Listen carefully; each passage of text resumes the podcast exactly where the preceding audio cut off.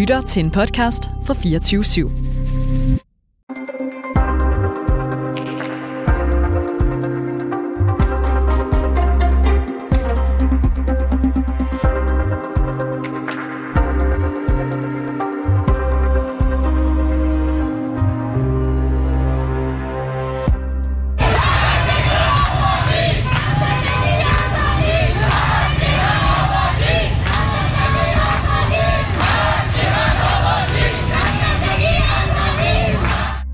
Kampråbet kvinde, liv, frihed runger i de iranske gader. Protesterne i landet har kostet hundredvis af menneskeliv, og nu er to teenager dømt til døden ved hængning, efter at de har deltaget i protesterne mod det iranske regime. Deres dødsdom begrundes blandt andet øh, med det, som præstestyret kalder for fjendskab mod Gud eller krigsførsel mod Gud. En satte ild til en af politiets kontrolposter, mens den anden sårede en betjent med en kniv og satte ild til guvernørens kontor. Irans dødsstraffe og offentlige henrettelser har allerede haft omkostninger i form af en byge af sanktioner fra vestlige lande mod Iran. Men kan vi gå endnu længere? Derfor så spørger vi i dag, skal vi lukke den iranske ambassade i Danmark og sende de iranske diplomater hjem? Jeg hedder Ida Gaunø. Velkommen indenfor hos reporterne.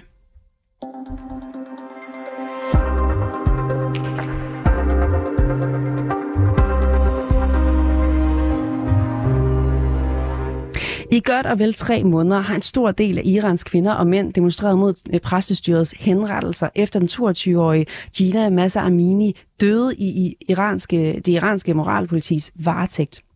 Lad os lige helt kort oprids, hvad der skete. Den trettende september tyve toogtyve rejste Dina Massa Amini fra det nordlige Iran til Teheran for at besøge sin familie.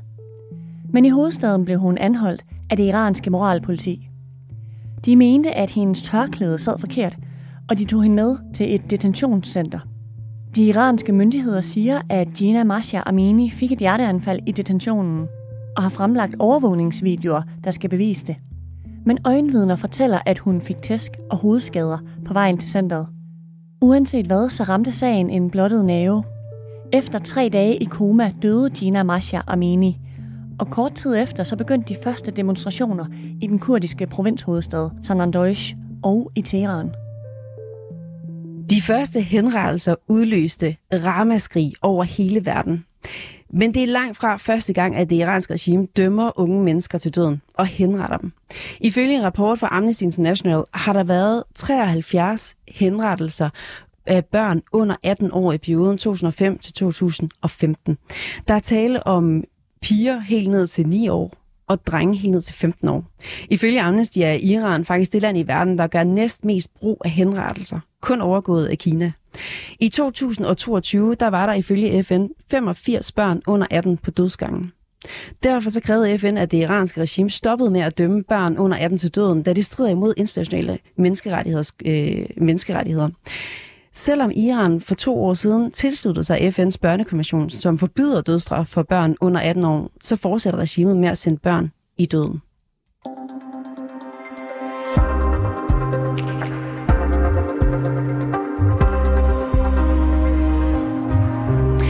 Lige nu kører et borgerforslag, som opfordrer den danske regering til at arbejde mod en, øh, til at arbejde mod en nedlukning af den iranske ambassade og udvisning af iranske diplomater i Danmark og i Europa.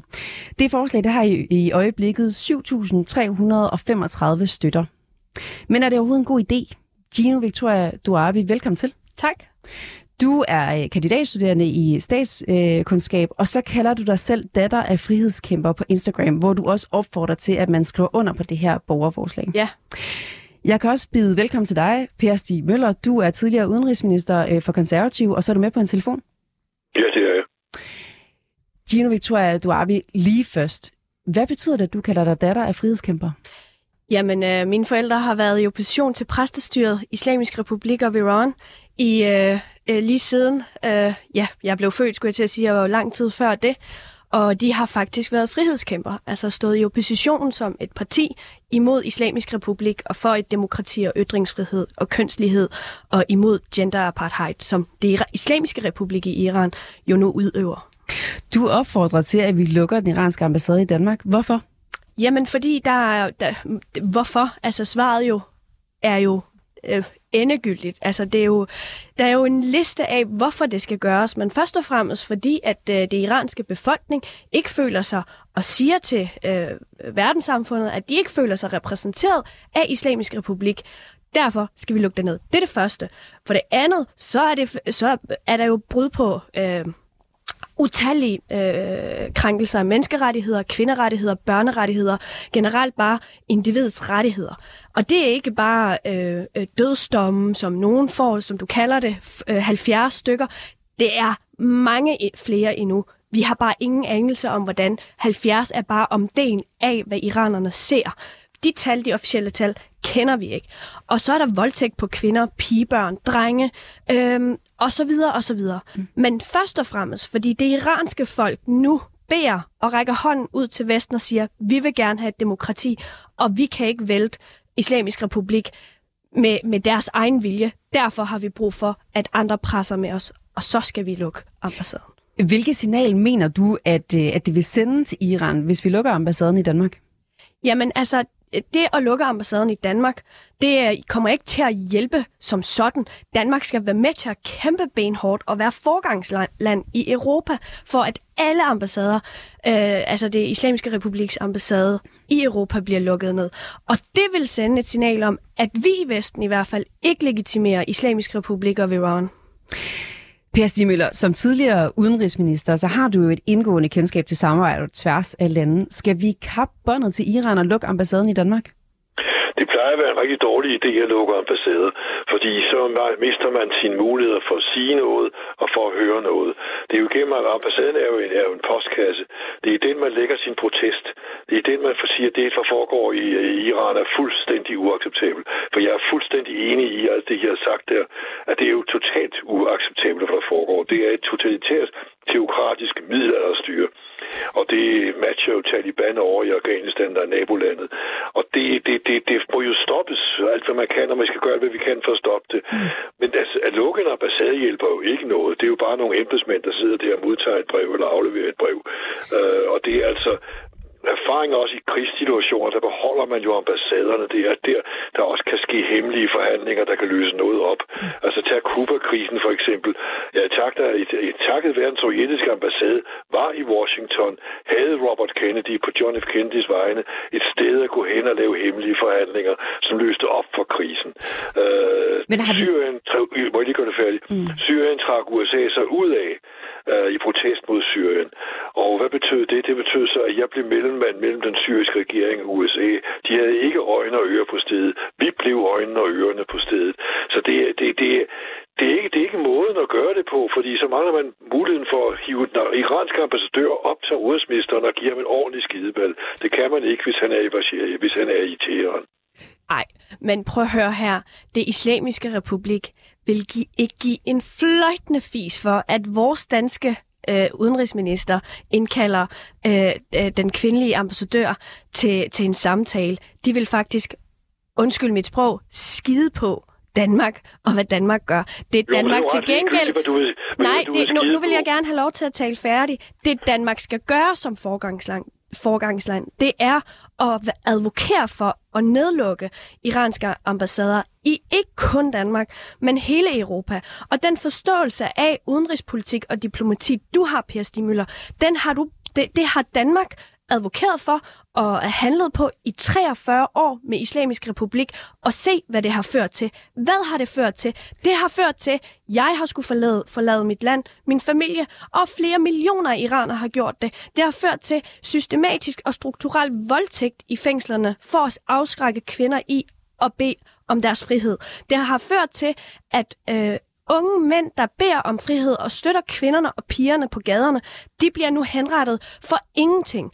Og jeg vil altså også bare lige be, øh, sige til journalisten, det er angiveligt, fordi altså, de, de, de her dødsdomme, det er angiveligt, at de har gjort det. For der er ikke en advokat, der er ikke en retsstat, der er ikke retsprincipper til overhovedet bevise det. For der er ikke beviser på nogen af dem. Og det er det diplomati, som der er blevet ført mod Islamisk Republik af verdensledere i treogfyrre. Det er det, vi ser konsekvenserne af i dag. Per Stig Møller, har vi erfaring med, at Iran vil lytte til os gennem deres ambassade? Nej, og det, det har vi ingen erfaring med, for det gør de jo bestemt ikke. men de lytter jo heller ikke til os øh, uden ambassader. Ambassader giver os en mulighed for at kæve en iraner op, der repræsenterer landet og fortælle, at det er fuldstændig uacceptabelt, fordi din gæst i studiet her og jeg, vi er jo overhovedet ikke uenige om, at det er fuldstændig uacceptabelt og umenneskeligt, hvad der foregår. Spørgsmålet er bare, hvad er de bedste midler, hvis ikke vi skal invadere Iran? Det ved jeg ikke, om hun forestiller sig. Nej, nej, nej, nej, det kan iranerne sige. Nej, nej, nej, nej, men så er det altså ikke det, du forestiller dig. Så vil jeg sige, så må vi gøre det i kraft af sanktioner og i kraft af hjælp til oppositionen. Og det er det, vi har gjort i to tusind og ni, da der også var et oprør. Jeg tror, det blev kaldt den grønne revolution derovre, som blev slået ned.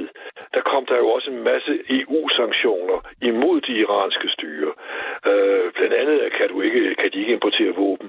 Så producerer de dem selv, for hvad er det for droner, ukrainerne får i hovedet nu? Det er iransk producerede droner. Tidligere producerede de ikke droner, men så laver vi våben med embargo, så producerer de droner. Og dermed var ikke sagt, at vi skulle have givet dem droner alligevel. Men det er bare for at sige, at det er meget, meget vanskeligt at få sanktioner til at lykkes. De skal, vi skal lave sanktioner mod dem. Vi skal men hjælpe Per Stig Møller, Per Stig Møller, vil det ikke, vil det ikke hjælpe, vil det ikke sende et signal til Iran, hvis man simpelthen lukkede ambassaden? Nej, vi skal hjælpe oppositionen alt det, vi overhovedet kan. Og det er uh, den kontakt, vi kan have til det. Men jeg vil godt spørge dig. Der er en uh, eksil-iransk bevægelse. Den har hovedsæde i Paris. Den får man at vide, at vi ikke kan bruge, fordi vi er trængt som terrorister. Hvad er din opfattelse af den eksil-iranske uh, bevægelse med hovedsæde i Paris? Jeg ved ikke, hvad det er for en bevægelse. Hvad er det for en bevægelse, du tænker på? Ja, jeg kan ikke huske, hvad den hedder, men det er altså en iransk øh, bevægelse, den største I overhovedet har, undskyld mig, øh, som så har hovedsæde i Paris, som repræsenterer, siger den repræsenterer oppositionen, og den laver så også væbnet, øh, har lavet... Øh, Nå, du tænker Mujahedin, det repræsenterer ja, det, det, ikke iraner. Dem vil jeg gerne lige bede dig om at, at trække tilbage. Det repræsenterer hverken mig eller Iran, og Mujahedin har stået for en masse jeg ting, som dig, det... hvad du mente om det. Nej, det kommer aldrig til at ske. Iraner har en opposition, men Per Stig Møller, jeg har kæmpe respekt for dit arbejde, og jeg er faktisk beundret af dig og har læst mange ting, du har skrevet. Men jeg må ærligt sige, at jeg er rigtig skuffet over, at du ikke kan se forskel på det, der skete i to tusind og ni, som var reformiste. Altså, det var, re- det var reformer, man ønskede. Her har man sagt, nu gider vi simpelthen ikke mere, regimet skal dø. Og du ved lige så vel som mig, at diplomati, det er for, at vi bibeholder og udvikler relationer. Her siger iranerne, vi vil ikke have, at Islamisk Republik udvikler re- re- relation til...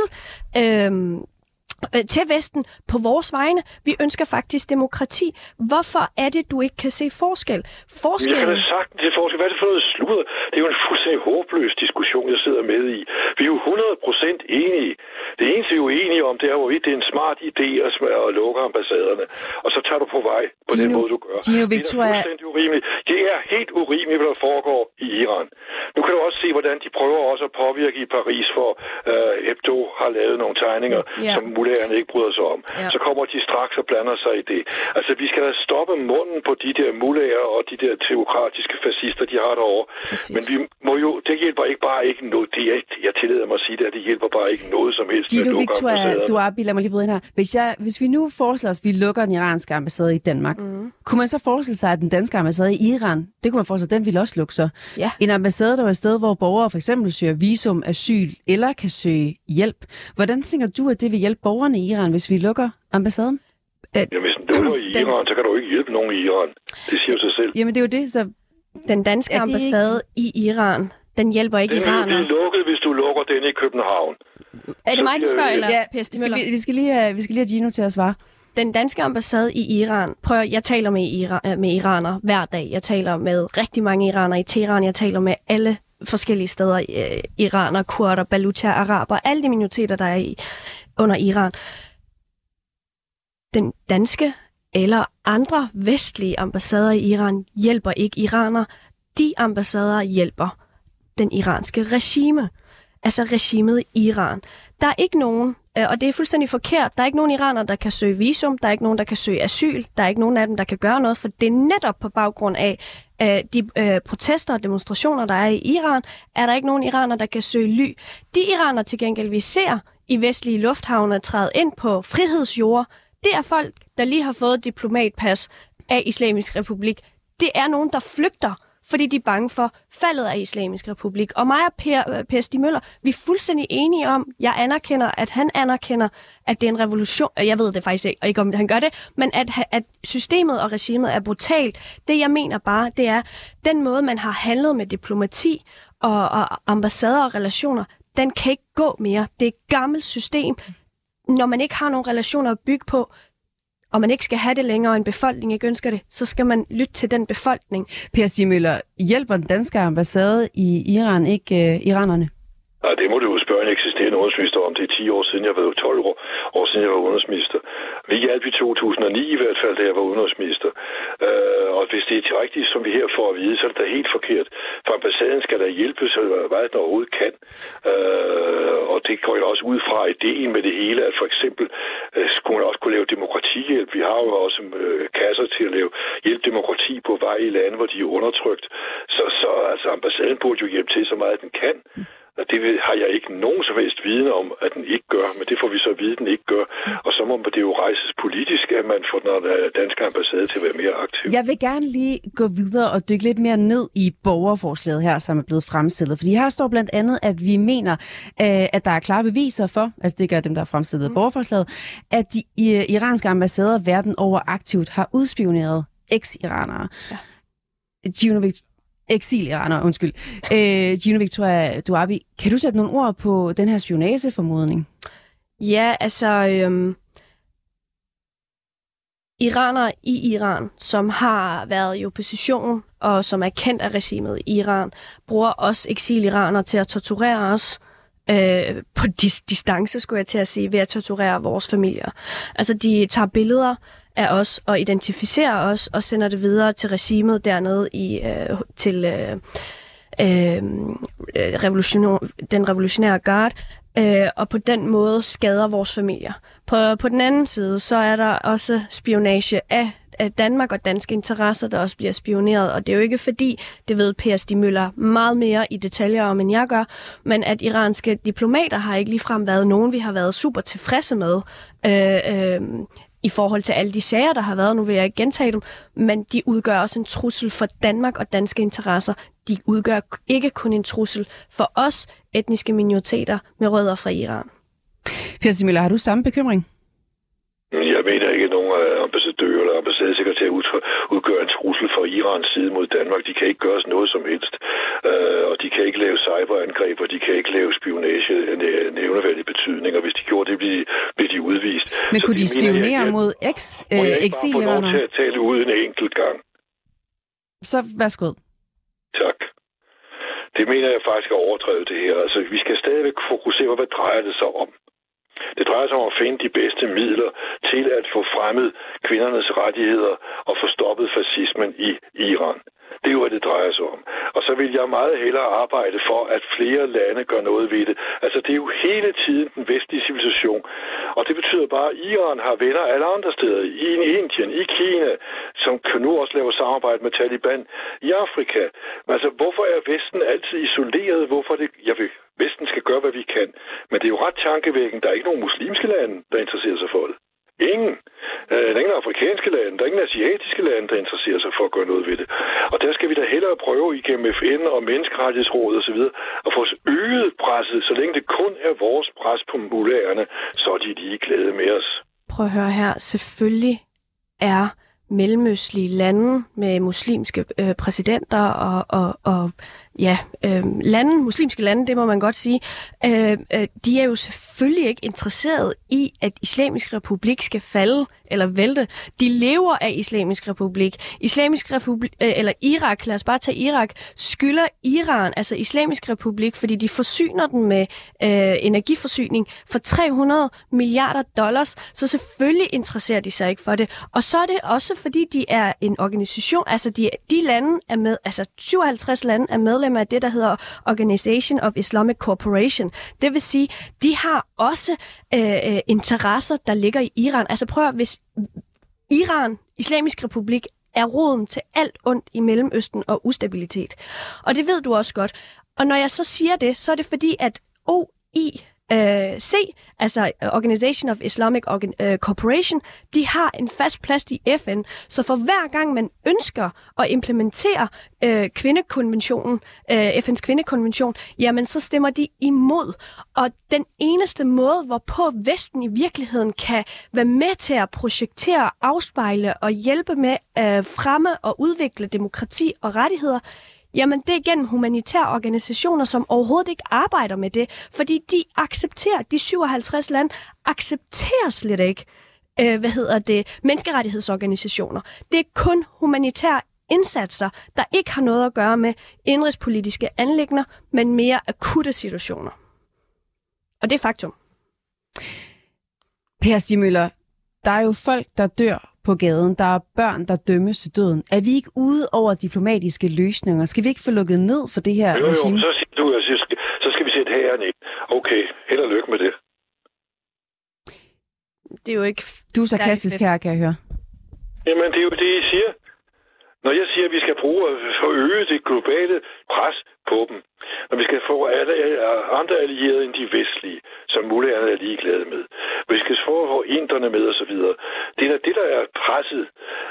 Og hvis ikke I vil sætte hæren ind, så kan det da ikke nytte noget. Jeres eneste træk, det er at lukke en ambassade. Så er det så sandelig at prøve at lave sanktionspolitik og lave øh, for, øh, alle mulige forsøg på at støtte de mennesker, der ene, der er i kamp. Det findes jo forskellige metoder til det. Ja. Og det er da så svaret på det, men når I underkender det, jeg sidder og siger, så har I kun ét svar, det er her, og det vil I jo heller ikke. Men kunne man godt forestille sig, Per Stig Møller, at så kunne man ligesom sætte øh, Islamic Republic Revolutionary øh, øh, Guard Corps, altså der, den øh, sikkerhedsstyrkerne, på terrorliste, fordi det vil da hjælpe iranerne exceptionelt meget. De sidder på, nej, der er ikke faktuelt tal på det her, men rigtig meget økonomi, øh, altså regimets, og de sidder på rigtig meget vold og ødelæggelse, som de udøver lige nu, og, og, og de sponsorerer jo i virkeligheden også terrororganisationer, Taliban, Islamisk Stat, andre terror, øh, droner, våben til... Øh, mod Ukraine og så videre og så videre. Kunne man forestille sig, at man kunne starte der? Ja, det kunne man. Det der er et glimrende forslag. Fedt. Så kan I mødes der. Så kan vi mødes der. Øh, flere eksperter har det der, sagt... Det der, det, det der er en af de metoder, der skal bruges at anvende den terrorliste. Jeg er ikke nok enig i alle de ting, som du er så meget enig i. Men kan man stemple dem som terrorbevægelser? De går af terrorisme, som du beskriver det, mod en befolkning. Altså, så bliver øh, Hamas er jo også på listen, og Hizbollah er på listen, osv. Så, øh, så det, øh, det er jo det, det, er, det er de metoder, der kan bruges. Her til sidst, så skal jeg lige høre... Flere eksperter har jo sammenlignet det, vi ser i Iran, altså med demonstrationer. De sammenligner det øh, med det, der førte til revolutionen i nitten nioghalvfjerds, hvor at Irans konge blev væltet. Jino Victoria Doabi, tror du, den iranske befolkning kan vælte præsidentstyret her i tyve treogtyve? Jeg tror, ja, det tror jeg, fordi øh, eller jeg ved det, fordi der, man er kommet ud på et sidespor lige nu, hvor iranerne har givet så meget, altså... Der er det, der hedder point of no return, fordi hvis vi, vi, hvis vi vender retur, så bliver det aldrig det samme. Det kommer til at blive endnu værre. Altså, og det tror jeg, ingen iraner har lyst til, og nu har man offret så mange liv, så mange kvinder og piger er blevet voldtaget, så nu tager man den til det sidste stykke.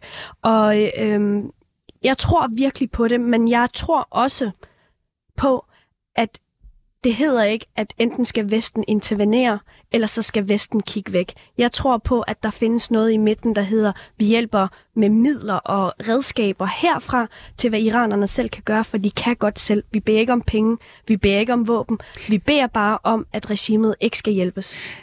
Per Stig Møller her for en kort bemærkning. Tror du også på, at, at den iranske befolkning kan vælte præstestyret her i tyve treogtyve? Jeg synes, det har været en fortvivlet diskussion, den her. Fordi det, vi får at vide her, det er jo præcis også, hvad jeg har siddet og sagt hele tiden. At, der ikke, at vi må ind og hjælpe til alt det, vi kan, på de metoder, vi kan, og lave de sanktioner mod regimet og støtte oppositionen så meget, vi kan.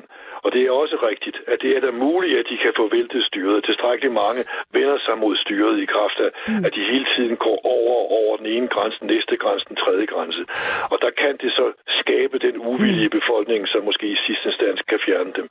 Og med de ord, og så må vi jo håbe på det, og det må vi støtte. Og med de ord, Per Stig Møller og Jino Victoria Doabi, tusind tak, fordi I begge to kunne være med i dag. Tak.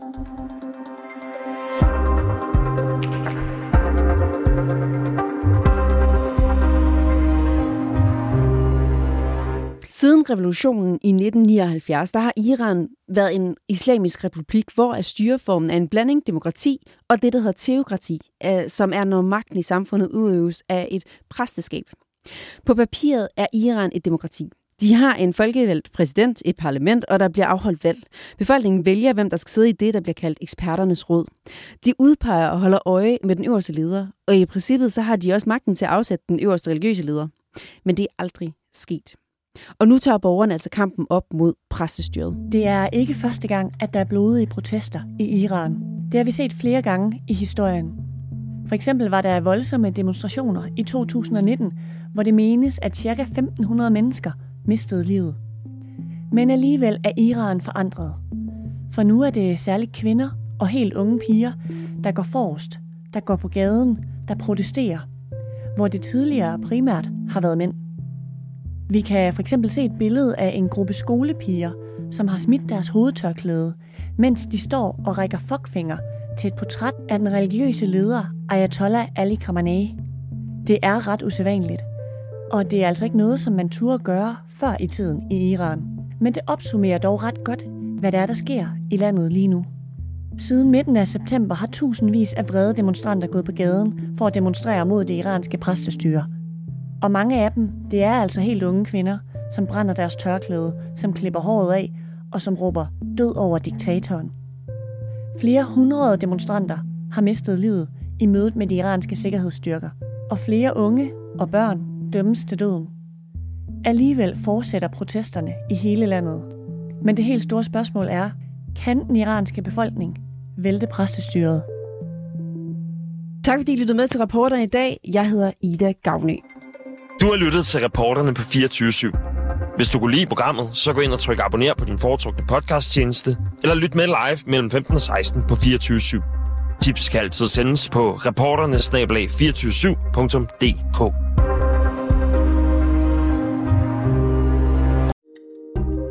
Kære lytter, du har lyttet til et program fra fireogtyve syv. Du kan finde meget mere modig, nysgerrig og magtkritisk taleradio på fireogtyve syv-appen. Hent den i App Store og Google Play.